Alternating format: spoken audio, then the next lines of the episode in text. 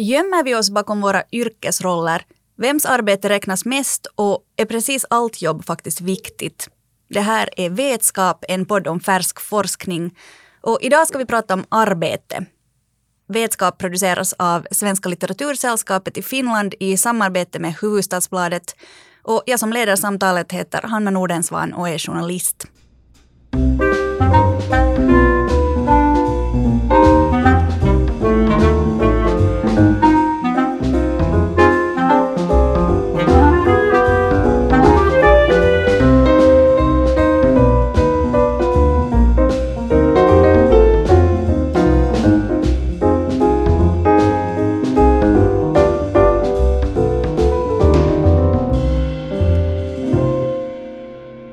Vi spelar in vårt samtal nu i coronatider, så med på distans har vi Mio Lindman som är filosof, forskare på Åbo Akademi och dessutom chefredaktör för tidskriften Ikaros. Välkommen Mio.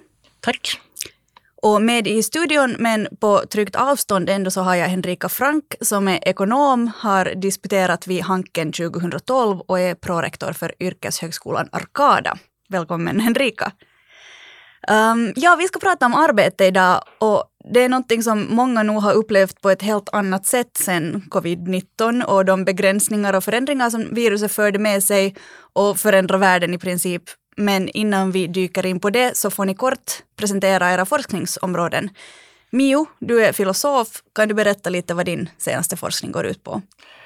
Jag har alltså forskat om eh, ja, arbetets mening kan man säga. Jag har uh, under avhandlingsarbetet men också senare försökt fundera filosofiskt um, hur man talar om arbetets mening och meningsfullhet. Vilka olika diskurser finns det kring det här i samhället? Um, hur beskriver man meningslöst arbete? Hur beskriver man uh, meningsfullt arbete? Vilka olika spänningar finns det här? Hur beskriver man människors beroende och oberoende i relation till arbetslivet. Hur beskriver man sådana saker som frihet, självförverkligande och annat? Så det handlar ganska mycket om etik, skulle jag säga. Och det hänger egentligen lite ihop med ditt jobb Henrika. För jobbar man i en företagsorganisation så kanske du någon gång har suttit i hörnet av ens mötesrum. På sättet du forskar så forskar du nämligen i arbetsidentitet, etik och välbefinnande. Kan du förklara lite mer om det här?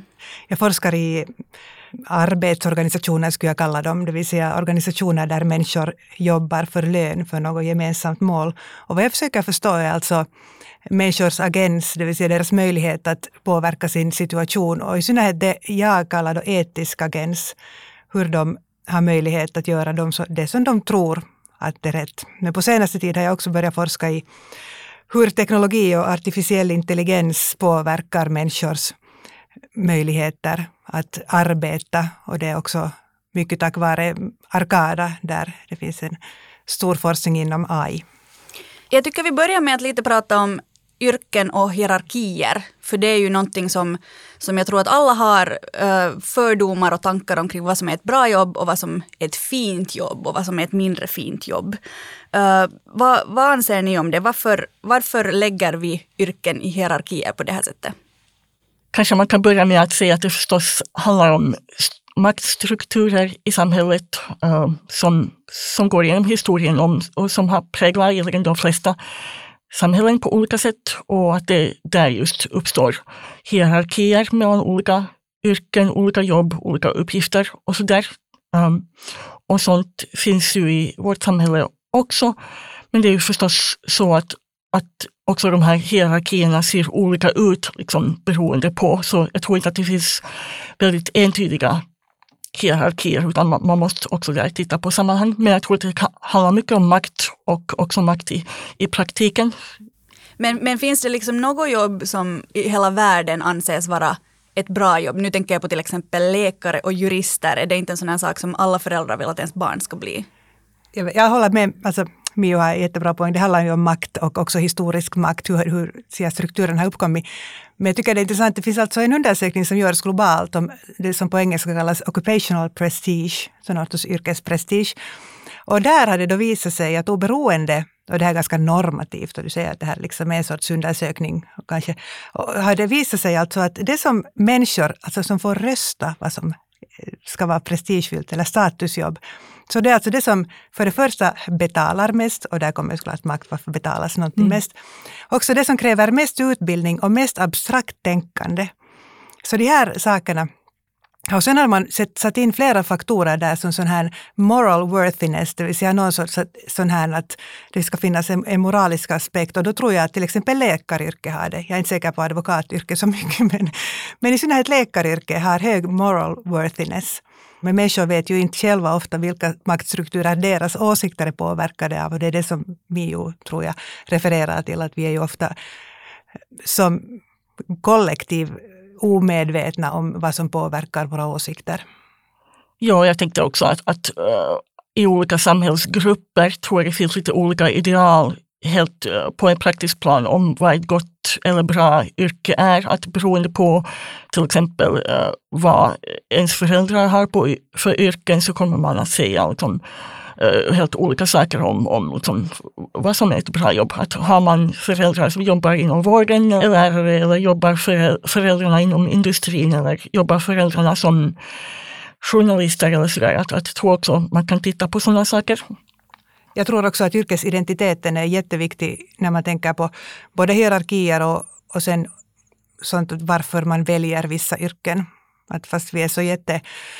Det här sociala förflyttningen är kanske den högsta i världen i de nordiska länderna. Det vill säga att man har möjlighet att, fast man är född det som man du kan kalla arbetarklass, har möjlighet att flytta sig i våra länder, vilket är inte möjligt i andra länder. Men det är svårt ändå, inte på grund av att det skulle vara omöjligt ekonomiskt eller strukturellt, utan för den här identiteten som är svår att ändra. Mm, nu, nu sa du där, där ordet klassren och, och det är väl kanske någonting som är ganska sammankopplat med arbete och hierarkier. För att eh, det är svårt att mäta jobb, um, som jag tror att du har nämnt också tidigare Henrika, att man kan inte man kan inte liksom mäta brahet i arbete, men man kan tänka på det ur ett klassperspektiv. Så hur, hur funderar ni kring det då att, att vissa jobb är liksom finare än andra? Eller finare är kanske fel ord, men liksom värderas bättre av människor. No, alltså, jag tycker, Mio tangerar tycker jag det här redan. Det beror på den referensgruppen. Jag vill gå lite tillbaka till den identiteten. För vi skapar ju vår identitet överhuvudtaget, eller våra identiteter, eh, via referens till andra. Vi är lika som andra eller vi är olika än de andra. Det är det som skapar vår identitet. Och då ser jag att man kan ha en yrkesidentitet som är så kan vi ha andra identiteter, men om vi nu talar om just den här yrkesidentiteten så tror jag att den är just en referens till gruppen och därför är det lätt att känna till exempel stolthet för ett yrke som ens föräldrar har haft. Men sen så tror jag att det här håller på att förändras och därför tror jag att det också är så att vi, vi har svårt att acceptera nästa generations val. För de vill skapa sin egen identitet. Men det här, din fråga var om det här om vad som är finare. Så jag tror att det är jättesvårt att definiera. Det enda man kan säga är den här Global Occupation. Jag tycker det var intressant den där undersökningen för den visar just det att det finns vissa attribut som alla tror att det är bra. Hög, hög lön, frihet och abstrakt tänkande och hög utbildning. Det tycks vara något ganska generiskt där.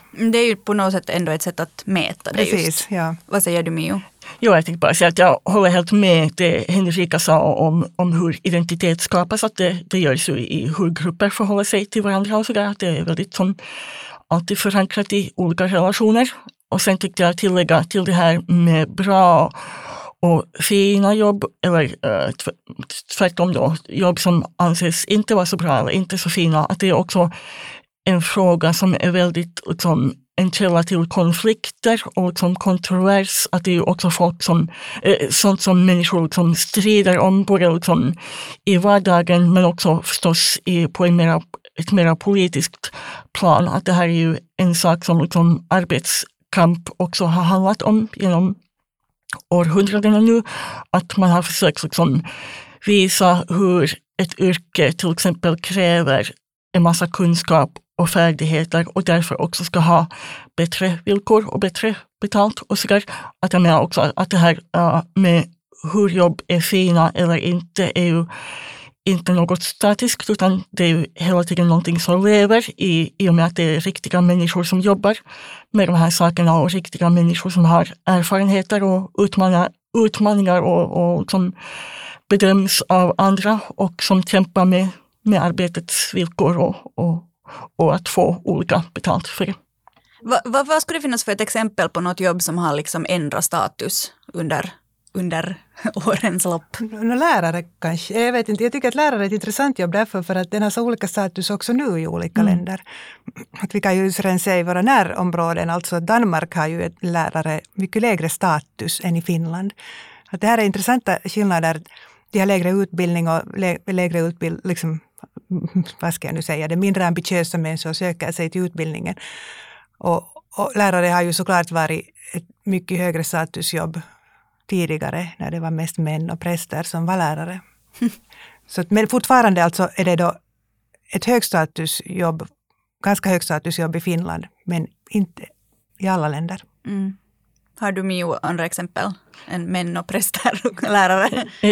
Ett eh, exempel som förstås är på, alldeles på tapeten i dessa coronatider är ju verkligen vårdarnas yrken som nu liksom diskuteras och, och man sätter värde på dem och man diskuterar att borde eh, de här vårdarna då få mera erkännande också i praktiken för det viktiga jobb som de gör. Och jag tycker att där så, så visas det liksom hur ett yrke som är, är ganska modest betalt just nu ändå liksom, ja, att, att man också liksom tar upp de här frågorna i och med att, att det uppstår en situation där yrket, liksom, där det blir så tydligt hur det gör en skillnad. Att det finns välutbildade och engagerade vårdare i vårt samhälle. Så är det. Jag tycker vårdare är intressant också. Jag hoppas verkligen att det blir annat än applåder på balkongen, att det blir något också riktiga resultat. Och, och här kommer ju den här mm, könsskillnaderna jättetydligt fram. Mm. Att vilka yrken som betalar och vilka inte. Mm, det, det, är ju mycket som har kommit till ytan nu i och med coronan och hur vi ser på saker. Men just det här, jag vill ännu fundera kring det här med att mäta värde och just då pengar, för det är ju då ett annat sätt att, att uttryckligen värdera uh, kunna mäta någonting, att hur mycket någon får betalt för sitt jobb. Och det känns ju som att, ni säger just att, att vissa saker har förändrats, men sen finns det jobb som vi som alltid har varit dåligt betalda, säg till exempel städare. Det är, ingenting, det är inte högbetalt. Um, och vård och läraryrken är kanske någonting som håller på att ändras. Men är det rätt att det är just med pengar som, som vi ska värdera om ett yrke är viktigt? No, eh, jag måste säga att jag tycker att det som man kan värdera är vilken utbildning man behöver för att göra det där yrket. Och då tycker jag att städare kanske är ett yrke som man kan göra utan så mycket utbildning. Medan för att vara en bra lärare eller en bra sjukskötare så behöver man utbildning. Så där, är det, där blir den där analogin viktigare. Det vill säga att varför skulle det vara svårare att göra, vad ska jag nu ta för exempel, koda. Koda behöver man också utbildning till, men en annan sorts praktisk utbildning än att vara sjukskötare eller vårdare. Och eh, där tror jag att den där respekten ska komma i det, att hur mycket utbildning man behöver. Håller du med Mio? Jag håller delvis med, men jag, håller, jag tycker också att det finns andra liksom, sätt att mäta, eller inte, inte kanske mäta, men andra sätt att, att uh, prata om hur ett arbete är viktigt. Och det är ju liksom vilken skillnad det yrket gör i praktiken. Att om saker, om utrymmen, lokaler, uh, miljöer städas dåligt så kommer vi att se det genast. Och om det finns slarv eller om om ett företag gör det omöjligt att städa på ett grundligt sätt så kommer vi att lida av det helt i praktiken. Och, eh, jag tänk bara på uh, nu att och, och, om sjukhus inte städas bra så kommer det att ha liksom, fatala konsekvenser. Och visst, en städare kanske inte behöver så jättelång utbildning alltid, men det är ändå liksom en massa yrkeskunskap och färdigheter som finns i yrket. Så jag tycker också att, att det mm. finns lite olika sätt där att prata om vad som är viktigt. Ja, min, mening, min mening var inte att minska städarens jobb, men på frågan att hur man kan då mäta i pengar, så mm. tror jag ett sätt att mäta hur mycket det behövs då mera också abstrakt utbildning. Absolut. Mm, det där tycker jag är en jättesvår fråga för att också egentligen vad är det för nytta vi får av att på något sätt då ytterligare lägga hierarkier och, och värde på jobb Um, men, men nu som ni båda redan har tagit upp så alltså just under coronan så, så är det mycket som har kommit till ytan. och, och mycket arbeten som vi kanske inte har sett lika tydligt förut, som då just städare och uh, sjukskötare, uh, har vi kanske alla insett att vi är mycket mer beroende av dem än vi tidigare hade tänkt på. Um, vad, vad, vad, tycker ni att vi, andra saker som vi har blivit mer medvetna om eller som har ändrat vårt sätt att tänka på, på arbete under corona? Oj, det är många saker. Jag tycker att det där är såklart en att vissa yrken har blivit så tydliga att vi klarar inte oss utan dem. Och i synnerhet sådana här offentligt betalda yrken som just därför att de är offentligt betalda har varit också mindre värderade. Det är inte privata pengar, det brukar också vara en statusgrej. Sen finns det, tycker jag, tre viktiga, jätteviktiga saker som har kommit. Och det första är såklart det här med distansjobb. Att man inte har tidigare trott på att man arbetar om man är hemma, men nu vet vi att vi arbetar till och med mera. Andra är då teknologi som hänger ihop med det. Att vad betyder det? Det har blivit så tydligt. Hur, hur, kan, hur kommer teknologin att ändra? Och det tredje är faktiskt det här med arbetsidentitet. De flesta av oss idag jobbar med yrken där vi ska tänka och planera och vara kreativa och skriva eller läsa eller sätta ihop saker. Och då har vi, sitter vi och gör någonting och har en viss identitet där vi då är på ett sätt i den identiteten. Men ofta har vi faktiskt en ganska annan identitet hemma i den roll vi har som mm, kanske man eller hustru eller dotter eller son eller mamma, någonting vi har där. Och de här två identiteterna har nu blivit blandade när vi sitter hemma och jobbar. Och jag har lite talat, där jag såklart inte hunnit forska i det så mycket, men det här är alltså ett problem för en del. För de har inte insett hur vattentäta skott de har mellan sin arbetsidentitet och sin sig hemmaidentitet. Ett exempel är att man kan vara liksom en jätteempatisk och härlig vän och mamma och allting. Men sen är man en ganska till synes oempatisk domare till exempel till yrke. Och det är då mm. man inser att vänta nu, vem är jag egentligen? Att ska det finnas så här liksom, tydliga gränser mellan mina identiteter? Kanske det ska, men att det kommer fram nu när man sitter hemma vid sitt köksbord och jobbar. Det är ju jätteintressant, speciellt om man sitter i ett, ett möte där man anses, eller liksom de andra ser en som en, just en ganska tuff och hård person och så springer ens barn plötsligt Exakt. in och kramar en. Det, jag har inte ens tänkt på det. Det, det är ja, sant. det händer nu, ja. Vad säger du Mio? Ja, jag håller helt med och det är ju intressant eftersom man har ju ganska länge, tycker jag, pratat om att liksom, arbetslivet blir uh, mer gränslöst, att olika gränser mellan arbete och liv um, luckras upp och att, att de här gränserna på olika sätt äh, sätts på spel av, av teknologi men också av, av annat, av hur vi jobbar, liksom, av kunskapsarbete, av, av allt möjligt, av företagsformer. Av, ja. Men att det nu liksom kommer in i bilden på ett så vardagligt plan, just den här uppluckringen och att det blir så pass också så personliga saker sätts på spel, just som, som du sa, det här med att vara mamma och att vara på möte samtidigt och vad det kan innebära. Och just ur sån här liksom, arbetsorganisationsetisk synvinkel tycker jag det är intressant, det vill säga våra agens och våra handlingar. För att vi har varit typiskt när jag forskar i organisationer och tittar på om folk till exempel gör vad de vill göra etiskt eller liksom leva enligt sina värderingar. Så många gör inte på jobbet. Av alla möjliga orsaker. Man rationaliserar att no, jag är på jobbet, det spelar ingen roll. Eller jag blev uppmanad, min chef sa att jag ska göra det. Eller man tänker att alla andra gör så här. Men det är jättemycket svårare att göra mot sina värderingar när man sitter hemma. Så det, Varför är det det? Därför att man sitter där och har sin hemmaidentitet. Där man gör mycket mer, man har möjlighet att göra enligt sina värderingar. Så det blir tydligare för flera hur mycket diskrepans det finns mellan vad de skulle vilja göra och vad de egentligen gör. Att, tror, du, tror, du, att det här är hälsosamt för oss att, att tvingas möta de här två identiteterna? Ja. Jag tror att det är hälsosamt Alltså det kan ju vara svårt, jättesvårt och det kan finnas stora konflikter när man märker att man inte lever enligt sin, om jag nu talar alltså den här arbetsetik, alltså inte arbetsetiken, det betyder egentligen en annan sak, men det här att hur vi lever enligt våra egna värderingar på jobbet. Så att det man märker hur mycket man lurar sig själv. Och man lurar ju, alltså man gör det omedvetet att man inte gör enligt sina värderingar, för man rationaliserar bort det och säger att det är inte viktigt här. Men är det någonting annat som, som ni tycker att har um, kommit fram till ytan tydligare under corona? Till exempel Uh, Finland brukar ju ofta, man pratar om Finland som ett, ett samhälle som inte har så tydliga samhällsklasser och så jämför man till exempel med Storbritannien ofta som ska ha då ett klassamhälle eh, mycket, mycket liksom mera kvar. Men tycker ni att det här har på något sätt lite, det har, det har visat sig att, att Finland de facto kanske fortfarande är ett klassamhälle just för att sådana här grovjobb och, och, vikten av dem kanske har liksom kommit mera till ytan. Jag förstår att det här är en väldigt ledande fråga här nu, men, men va, va, hur tänker ni på klassamhälle och hur vi ser på det just nu? Ja, men kanske delvis i den meningen att, att det åtminstone blir tydligt att alla inte kan distansjobba.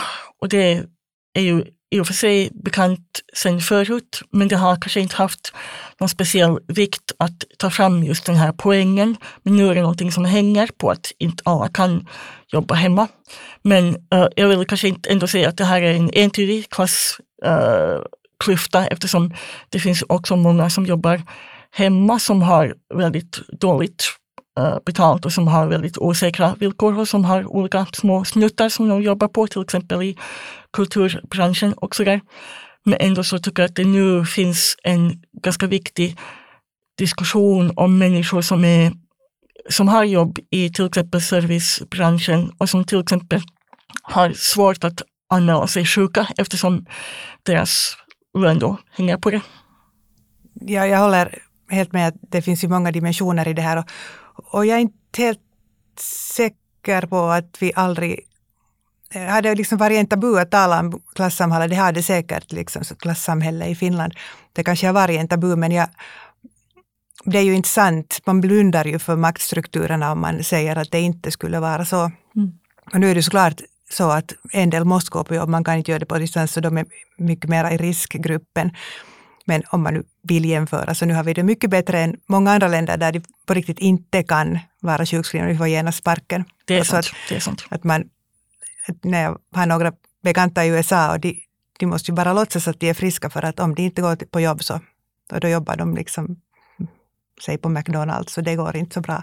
Mm, absolut, men uh, det finns säkert mycket saker som Finland um, kan och kanske kommer att lära sig efter, efter den här perioden. Hur tror ni att, att arbetslivet kommer att se ut efter corona? Det är omöjligt att säga men en, en stor farhåga är väl att äh, arbetslivet blir ännu mer äh, eh, prekärt, det vill säga osäkert i och med den ekonomiska kris som av allt att döma vi, vi redan har framför ögonen nu. Så äh, den stora utmaningen vi står inför är väl att de mest utsatta inte ska drabbas av den här krisen, de som är mest utsatta i arbetslivet. Ja, det är sant. Jag har forskat mycket i hur organisationer och led, liksom leds på olika nivåer och då tror jag att det här kommer att leda till att arbetsgivare litar mera på sin personal att göra. För att mm. det finns en viss frihet som alla har varit tvungna att få, nu talar alltså om kunskapsarbete, nu när man har jobbat hemma. Och den första farhågan att alla bara skulle lägga sig på soffan har alltså visat sig att inte vara sann. Så att i bästa fall leder det här till att, och jag tror faktiskt att det kommer att leda till att arbetsgivare förstår att de behöver inte stå där och mikromanagera sina arbetstagare för att de ska göra saker, utan de kan lita på att resultaten talar för sig själva. De behöver inte se dem hela tiden för att veta att de arbetar. Så jag tror att det kommer att komma ganska, också sådana positiva saker ur det här. Och kanske sådana som har jobbat hemifrån, tror du att de kanske stannar hemma? Ja, no, det är säkert möjligt, men jag tror att det finns att människan vill ha relationer. Att det är det som man nog saknar mest nu, är att träffa människor och ha spontana kontakter. Och jag tror att folk också har insett det. Att de där kollegorna var viktiga för mig. Att de gav åt mig, åt min emotionella, mitt emotionella välmående, gav dem någonting som nu fattas när man bara ses över datorn. Också kanske inser hur mycket kollegorna betyder, inte bara socialt men också för vad det innebär, även om man i princip jobbar själv, men att, att göra sitt jobb bra, att det ofta kräver uh, på sätt man kanske inte först inser att, att samarbeta med sina kollegor. Också på arbetsplatser där man i princip jobbar på egen hand. Jag tror vi uppskattar helt enkelt varandra mera när vi har varit frånskilda ja. från varandra. Mm, det skulle vara det mest romantiska att hoppas att det blir så. Ja, men det andra är nog det här med identitet som jag nämnde. Jag tror att det, det kommer att vara intressant att se om folk om det också kan leda till att folk lämnar sina jobb om de inser att den här skillnaden är så jättestor mellan vad de vem de är, vem vill vara och vad de är på jobbet. I dagens avsnitt diskuterar vi alltså arbete. Idag med ekonomen Henrika Frank här med i studion och filosofen Mio Lindman som är med på distans från Åbo. Och vi ska dyka in i, i arbete och identitet och lämna coronan bakom oss i alla fall, i alla fall en liten stund. Um, jag vill inleda det här med generationsskillnader och, och olika generationers attityd till arbete och, och, deras arbetsidentitet. Det verkar alltid finnas den här tanken om att, att eh, unga har inte arbetsetik. Att, att man hör det från den äldre generationen att, att unga kanske är lite lata jämfört med hur, hur den generationen som säger det här upplever sig själv. Och jag har uppfattat det som att alla har fått höra det här från de som är äldre än dem. Det är någonting sånt som, som alltid återkommer. Men vad skulle ni säga, vilka är liksom de facto skillnader som vi kan se uh, på olika generationer, till exempel nu millennialer som man pratar om, eh, generation Y födda på 80-talet upp till 95 och sen generation Z som nu är de här unga som börjar så småningom komma ut i arbetslivet. Vad är liksom egentligen skillnader mellan dem och sen till exempel de här stora årskullarna? I mitt yrke som prorektor på Arkada tänker jag jättemycket på det här att vem är det vi utbildar och vad vill vi att de här ungdomarna ska vara? Hur kan vi se till att de lever ett gott liv om 30 år, om 40 år och vad betyder ett gott liv? Hur kan de ha ett givande liv? Det är det allra viktigaste.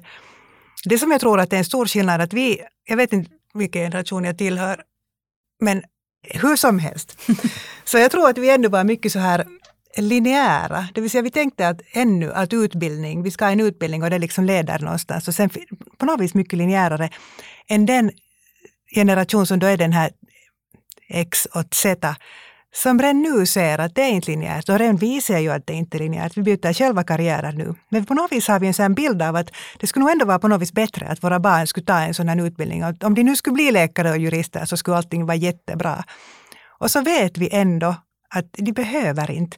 Och det, det som är lite tokigt i Finland nu är det att vi har nu satsat ännu mer på det naturvetenskapliga, till exempel i gymnasiet. Man ska ha lång matematik för att bli präst ungefär vi vet, all forskning visar att det som den här nya generationen behöver är förståelse, kreativitet, förmågan att berätta berättelser, empatiförmåga. Vi ska inte ladda ner deras hjärna med en massa kunskap.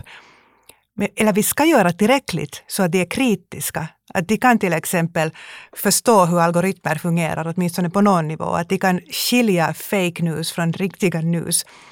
Men det är inte det som är, de behöver, det de behöver tränas i. De behöver tränas i att vara kreativa och att vara empatiska och att se den andra människan. Ja, jag tycker att eh, Henrikas tråd var bra eftersom den också eh, påminner oss om att frågan om de ungas förhållningssätt till arbetslivet är jätteberoende liksom, av hur arbetsmarknaden och arbetslivet förändras. Och det är ju du, Henrika, inne på när du pratar om det här med behovet av kreativitet, empati och eh, förmågan att berätta berättelser. Att jag tror att, att, det kan vara lite knepigt att bara liksom, prata om attityder till arbetslivet när det så mycket handlar om att vad behöver man kunna när man är ung idag? Vad behöver man liksom förbereda sig på när man är 19-20 år och ehm, um, försöker komma in på arbetslivet och vilken typ av um, arbetsliv är det man hamnar in i.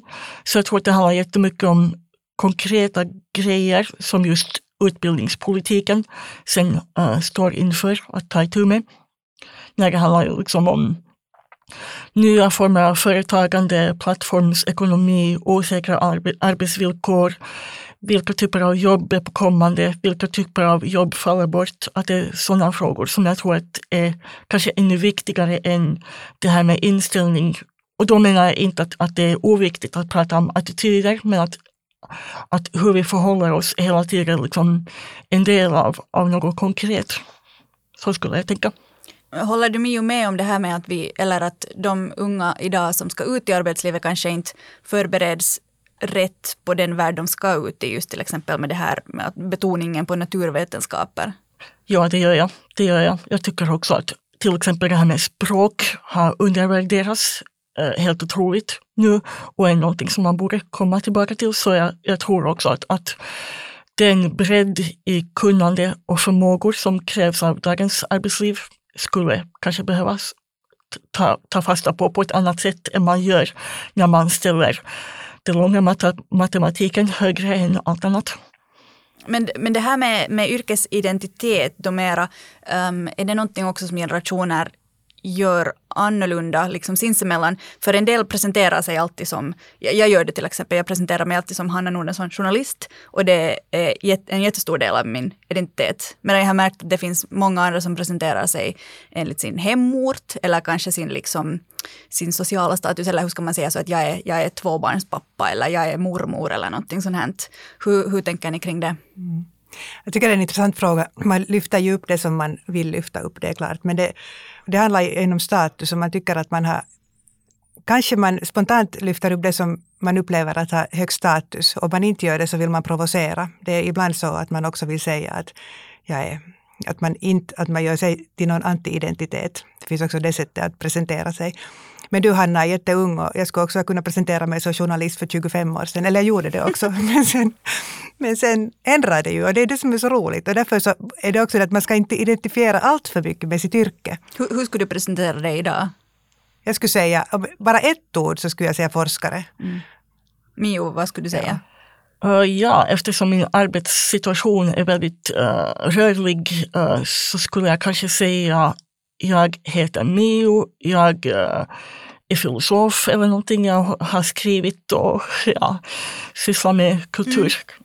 Det skulle nog komma in på arbete men kanske inte i, i bemärkelsen ett visst jobb. Men jag tror att den där frågan att vad gör du, så de flesta vill ju bara ha någon sorts sätta dig i någon låda och, och kanske starta en diskussion. Så jag, mm. det är ett bra tips om man sitter bredvid någon. Att istället för att fråga att vad gör du så ska man fråga att vad älskar du att göra? Man får mycket bättre svar av folk då. Och det blir liksom startar en alldeles ny diskussion för då kan ju Hanna säga att jag, jag älskar att vara journalist och det är också mitt yrke. Eller sen säger jag att jag älskar att måla båtar men jag gör något helt annat. Alltså, förstår ni? Att man mm. genast kommer in på det att vad älskar du att göra? Eller liksom, vad tycker du om att göra? Det här är mer en socialt tips nu. tips också. Ja. Men, men om man presenterar sig enligt sitt yrke så säger det, är det alltid liksom på något sätt att då är man stolt över sitt yrke. Jag skulle nog tro att en människa vill identifiera sig som stolt. Det är liksom en grund, mm, ett grundbehov vi har att vara accepterade av andra i vår identitet. Precis. Sen tror jag också det nog eh, finns människor som har högstatusyrken men ändå lever för sin fritid så att säga. Att det kan finnas människor som har så att säga fina jobb men ändå liksom bryr sig mera om vad de till exempel gör som i, i sina hobbyer och som kanske ja, pratar om andra saker på fester och sånt med, med främmande människor. Så jag tror också det kan variera lite grann beroende på hur, hur folk, folk är lagda. Men jag tror nog absolut att det finns en statusskillnad, ja. Och det här är intressant när jag undervisar ganska mycket ungdomar de blir ju yngre hela tiden med de här som studerar på, som är sådär 20 år gamla. Och då märker jag att de har ett mycket starkare behov av att leva enligt sina värderingar än jag upplevde att min generation hade. Vi tänkte inte på saker så mycket. Vi trodde att vi skulle göra vissa saker och skulle inte ifrågasätta det. Medan de som är yngre är nog jättetydliga med att jag tänker sen inte jobba på ett företag som inte har vissa värderingar, till exempel vad gäller miljön eller andra saker. Är det det här som ehm, um, etik i arbetslivet innebär, det som du också då forskar i? Jo, alltså det innebär ju många saker. I stort är ju etik i arbetslivet, jag menar etik är ju hur människans värderingar och trosföreställningar påverkar ens beslut och handlingar. Men en, och en organisation är då individer som har kommit ihop och på något vis tillsammans ska fatta beslut om hur vi gör saker. Och med allas, alla individers värderingar i bagaget. Men det intressanta kommer ju där att vems etik, hur gör vi det och vem beslutar? Och, och de här konflikterna som finns hela tiden. Vi vet att det finns mycket så kallade värderingar, också sådana värderingsord som kan kallas etiska, som en organisation eller ett företag har.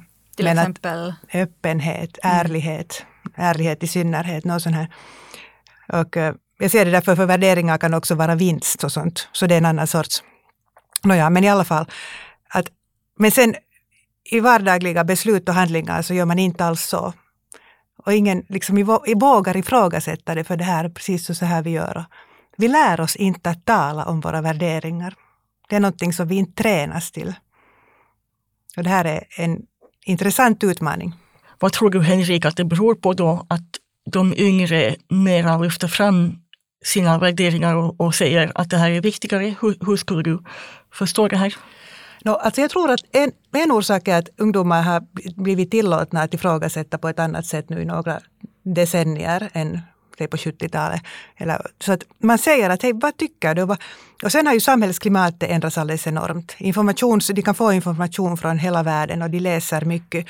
Och hela den här idén om hållbar utveckling och hela världens klimatförändringen och allting har gjort ungdomar så mycket mer medvetna om vad som är rätt för andra och för världen och för vår som människan som kollektiv än när jag var sådana som i min ålder tänkte någonsin på när vi var unga.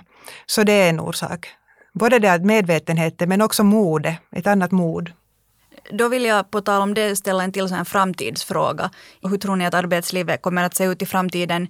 Just för att det finns ungdomar som, som tänker kanske mer ur ett moral och ett etiskt perspektiv när de ger sig ut i arbetslivet.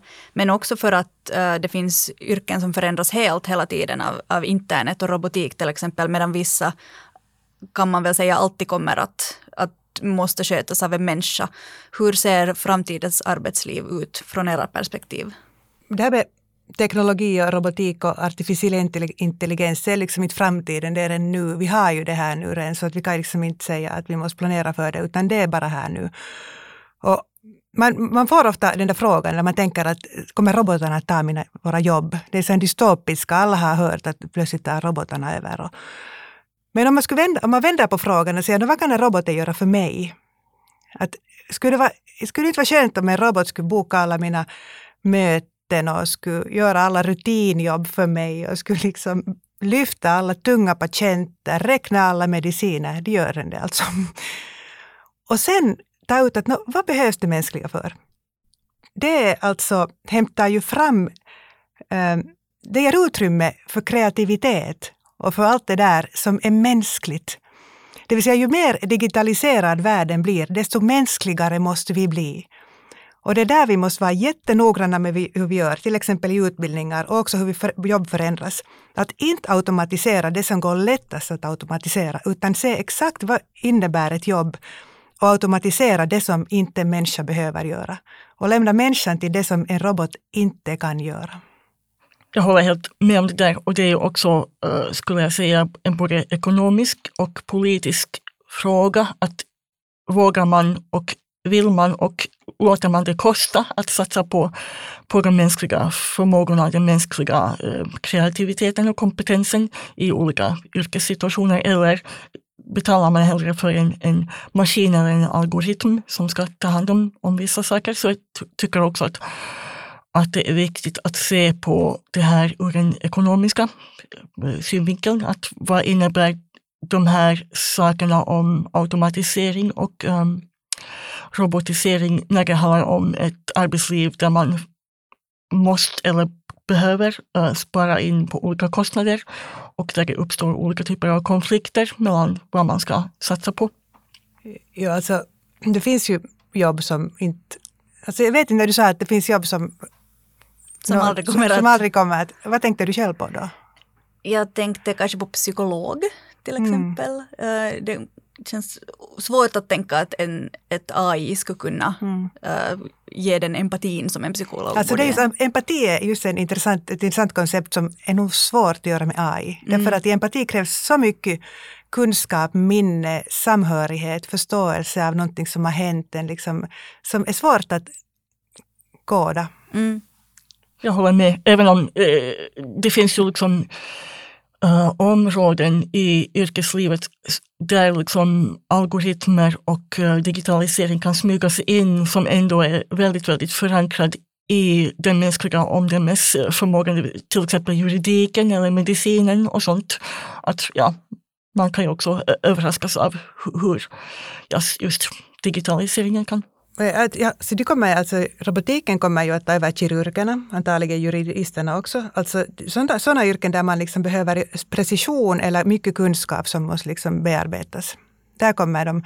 Men allt det där, om vi tar nu empati, empati är ett intressant begrepp också därför, för empati förutsätter lidande. För att kunna se, se lidan, empati så måste man förstå att en annan lider. Och hur ska man då koda en robot att förstå det där lidandet? För människan visar ju inte alltid sitt lidande. Men en människa kan se allt det här. Så det, det är jätteintressant, för nästan allt kan de göra, precis som Mio sa. De är mycket bättre på massa saker, just på att göra mikrokirurgi eller att förstå vad som är, vad lagboken säger. Mm.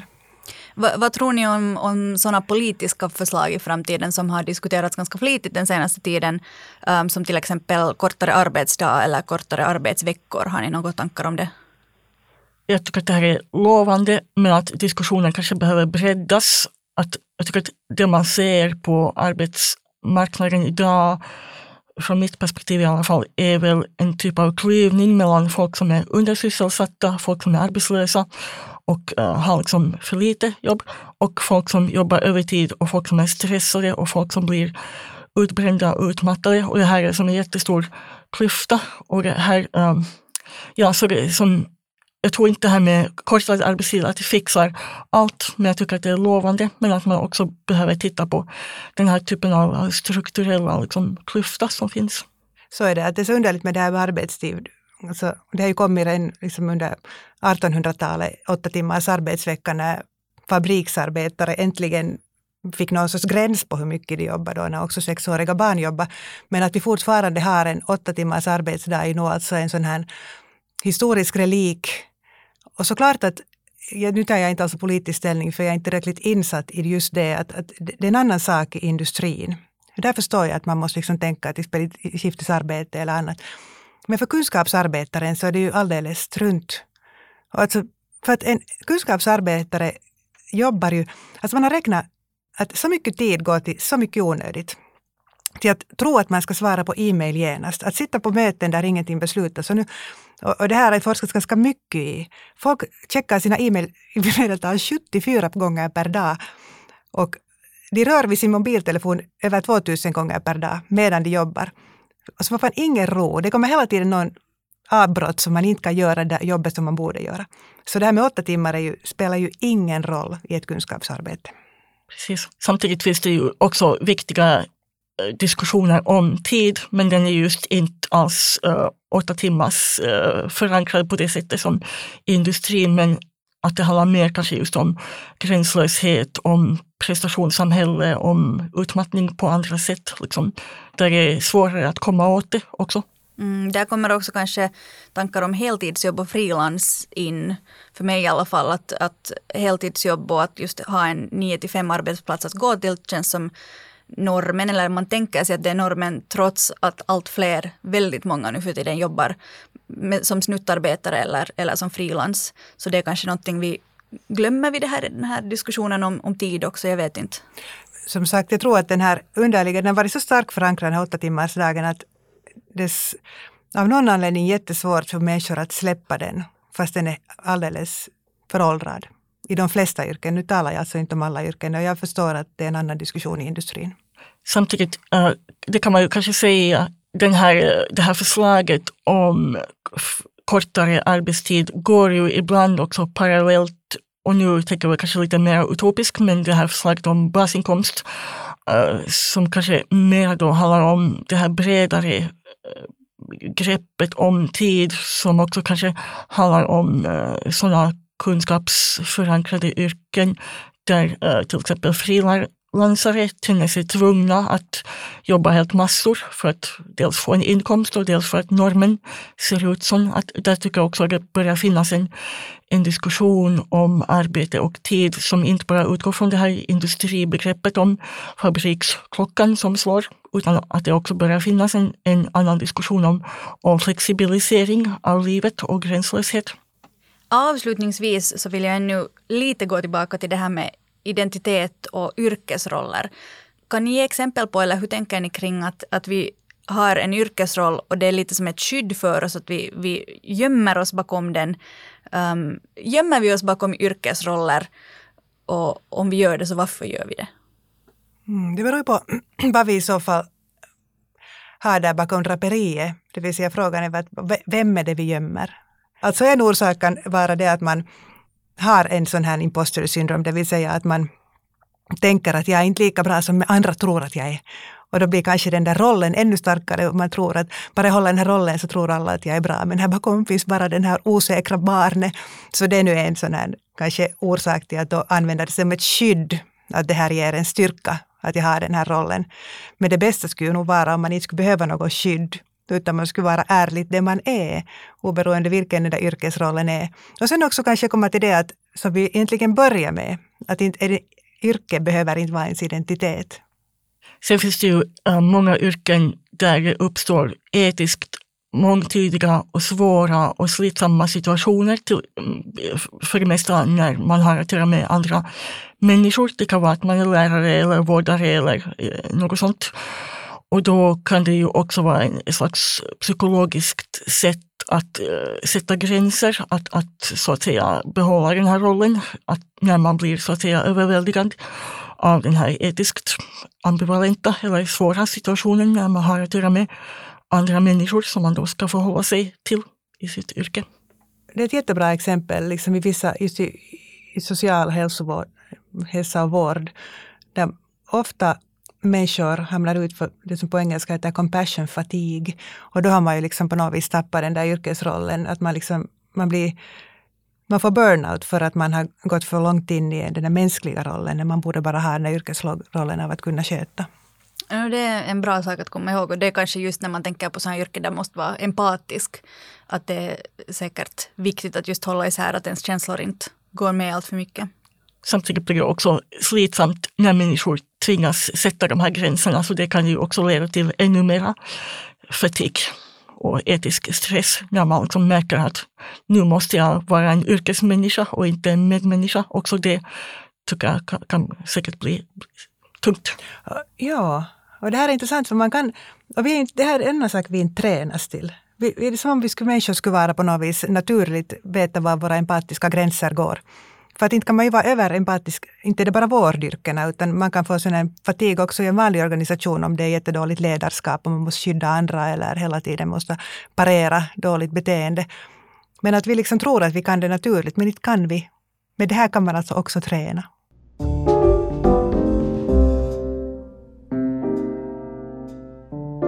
Du har lyssnat på ett avsnitt av podden Vetskap. Jag heter Hanna Nordensvan och gästar idag var forskarna Mio Lindman och Henrika Frank. Tusen tack för att ni var med.